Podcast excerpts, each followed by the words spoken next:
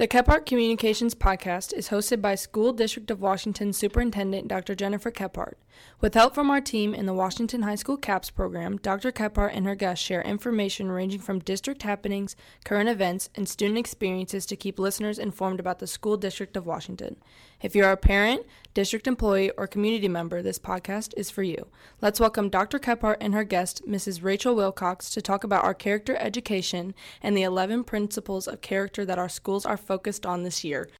Thank you, Taylor, for the introduction, and thank you to Mrs. Wilcox for being in the CAP studio today. Mrs. Wilcox is our Director of Social Emotional Learning, and she has been with the district for a year and a half, about the same time that I have. So, welcome to the studio. We're glad to have you today. Thanks for having me. I'm so excited. Well, it is wonderful to be able to talk about the 11 principles of character and character education today. So, we're just going to start out and ask you about the district's history with character education. Yeah, um, when I joined the district last year, I started really doing a needs assessment across really looking at what the practices across the district have been. And through that um, needs assessment, we really found that there was this 22 year history of character education in the district. And when we talked to parents and kids and teachers, we really saw that it was really important to the Washington community that our students graduate with great character. So it's been a partnership for really a long time. And I have certainly seen that in our district as well. And that's part of the movement to the 11 principles of character from character.org. Mm-hmm. Can you tell us a little bit more about the 11 principles of character? Yeah, so the 11 principles of character are fantastic because they're a framework.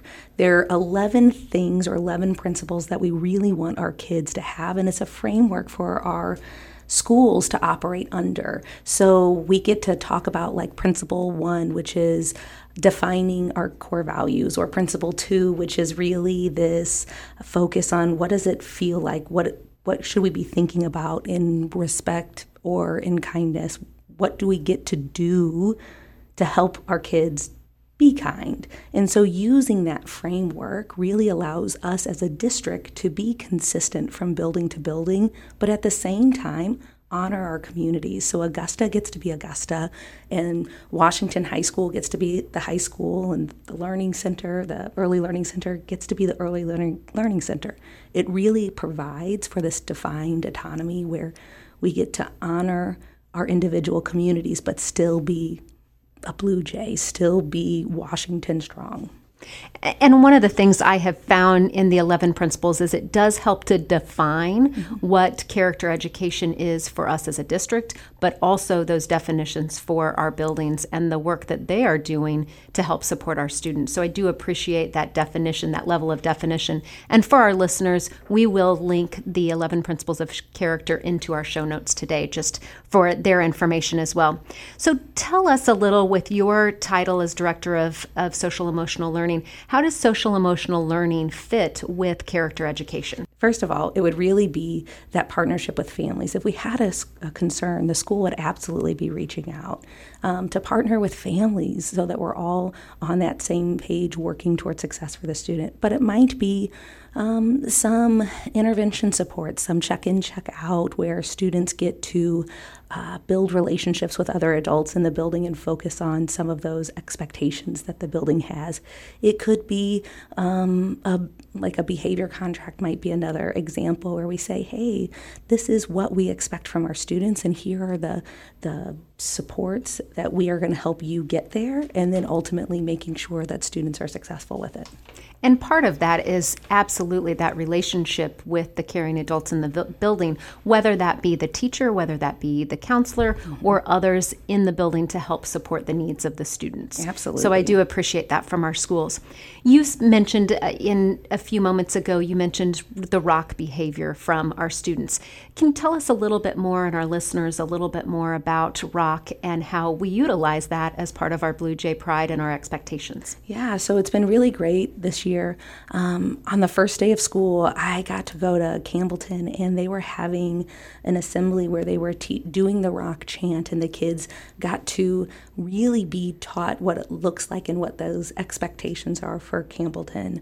While at um, Augusta Elementary or West, they might be having conversations around their house systems and their points, and they're tying all of that work back to our core values.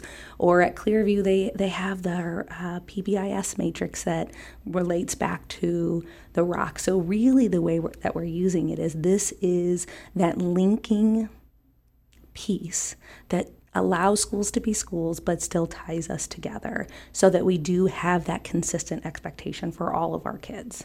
And I think it provides a common language too for our students, but also for our families and for our community that these are the four expectations we have. And parents, listeners could use that with students of are you showing respect today or ownership or commitment or kindness? I just, uh, we just recorded today the Kephart Communications with Kids.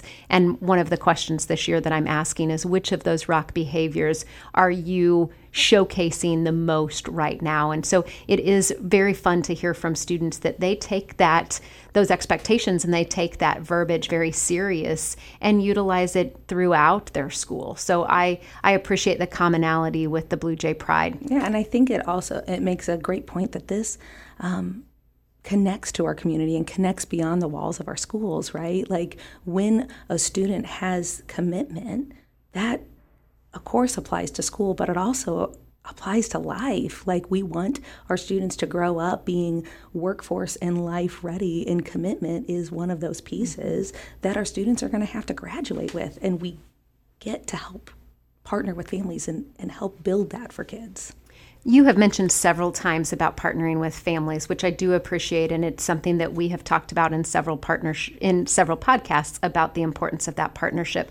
What are some ways that you are utilizing parent partnerships to help the work in the 11 principles of character? Yeah, so I actually have a parent advisory committee, and this we met mm, last week and we really looked at the principles and we said from a parent lens if principle one and principle two are in place, what things should you be seeing, right? Like what what would you expect from the parent lens to be able to see that these things are in place? And they had incredible ideas like making sure um, that rock is on our website. So we were able to say, oh, that's great. We, we check under the student wellness page because we worked on that alignment and it's up and live, and please give some feedback. We looked um, we talked about how communication from administrators should be highlighting rock. They talked about how classroom teachers reinforcing and recognizing student behavior aligned to rock would all be really, really good indicators that they're solidly placed in our schools.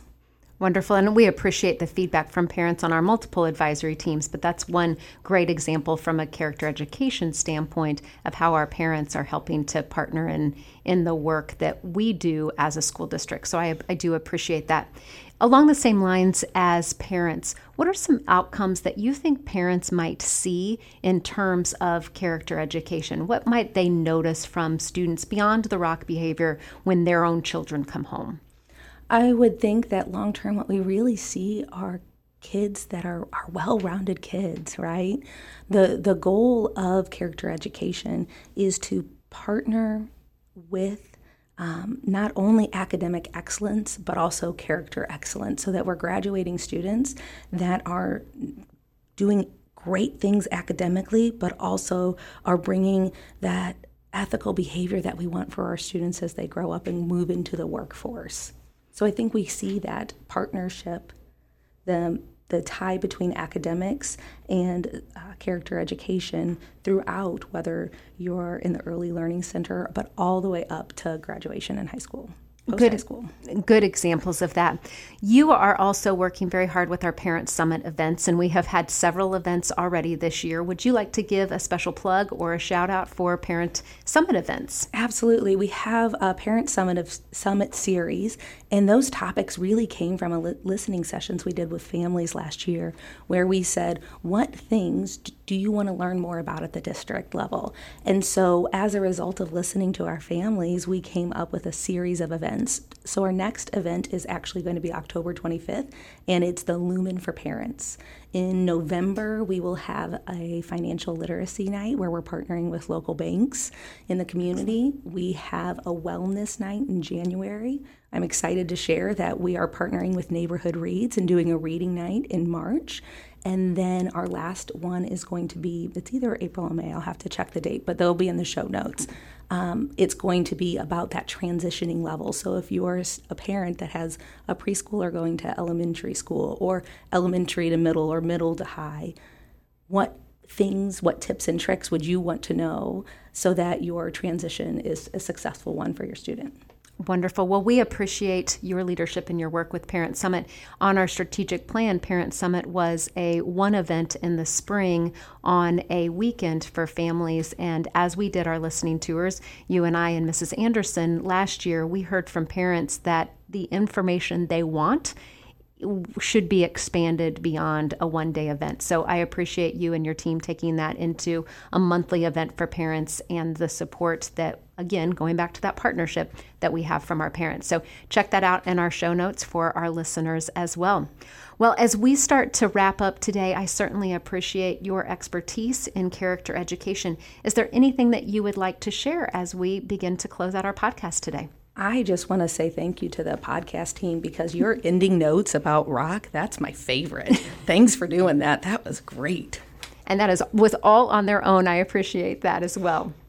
Well, thank you, Mrs. Wilcox, and a huge thank you to my fabulous CAPS broadcast team today. And thank you to our listeners again for partnering with us to live out our mission in the School District of Washington to inspire achievement, character, and personal growth in all students as they pursue and succeed in college, careers, and life.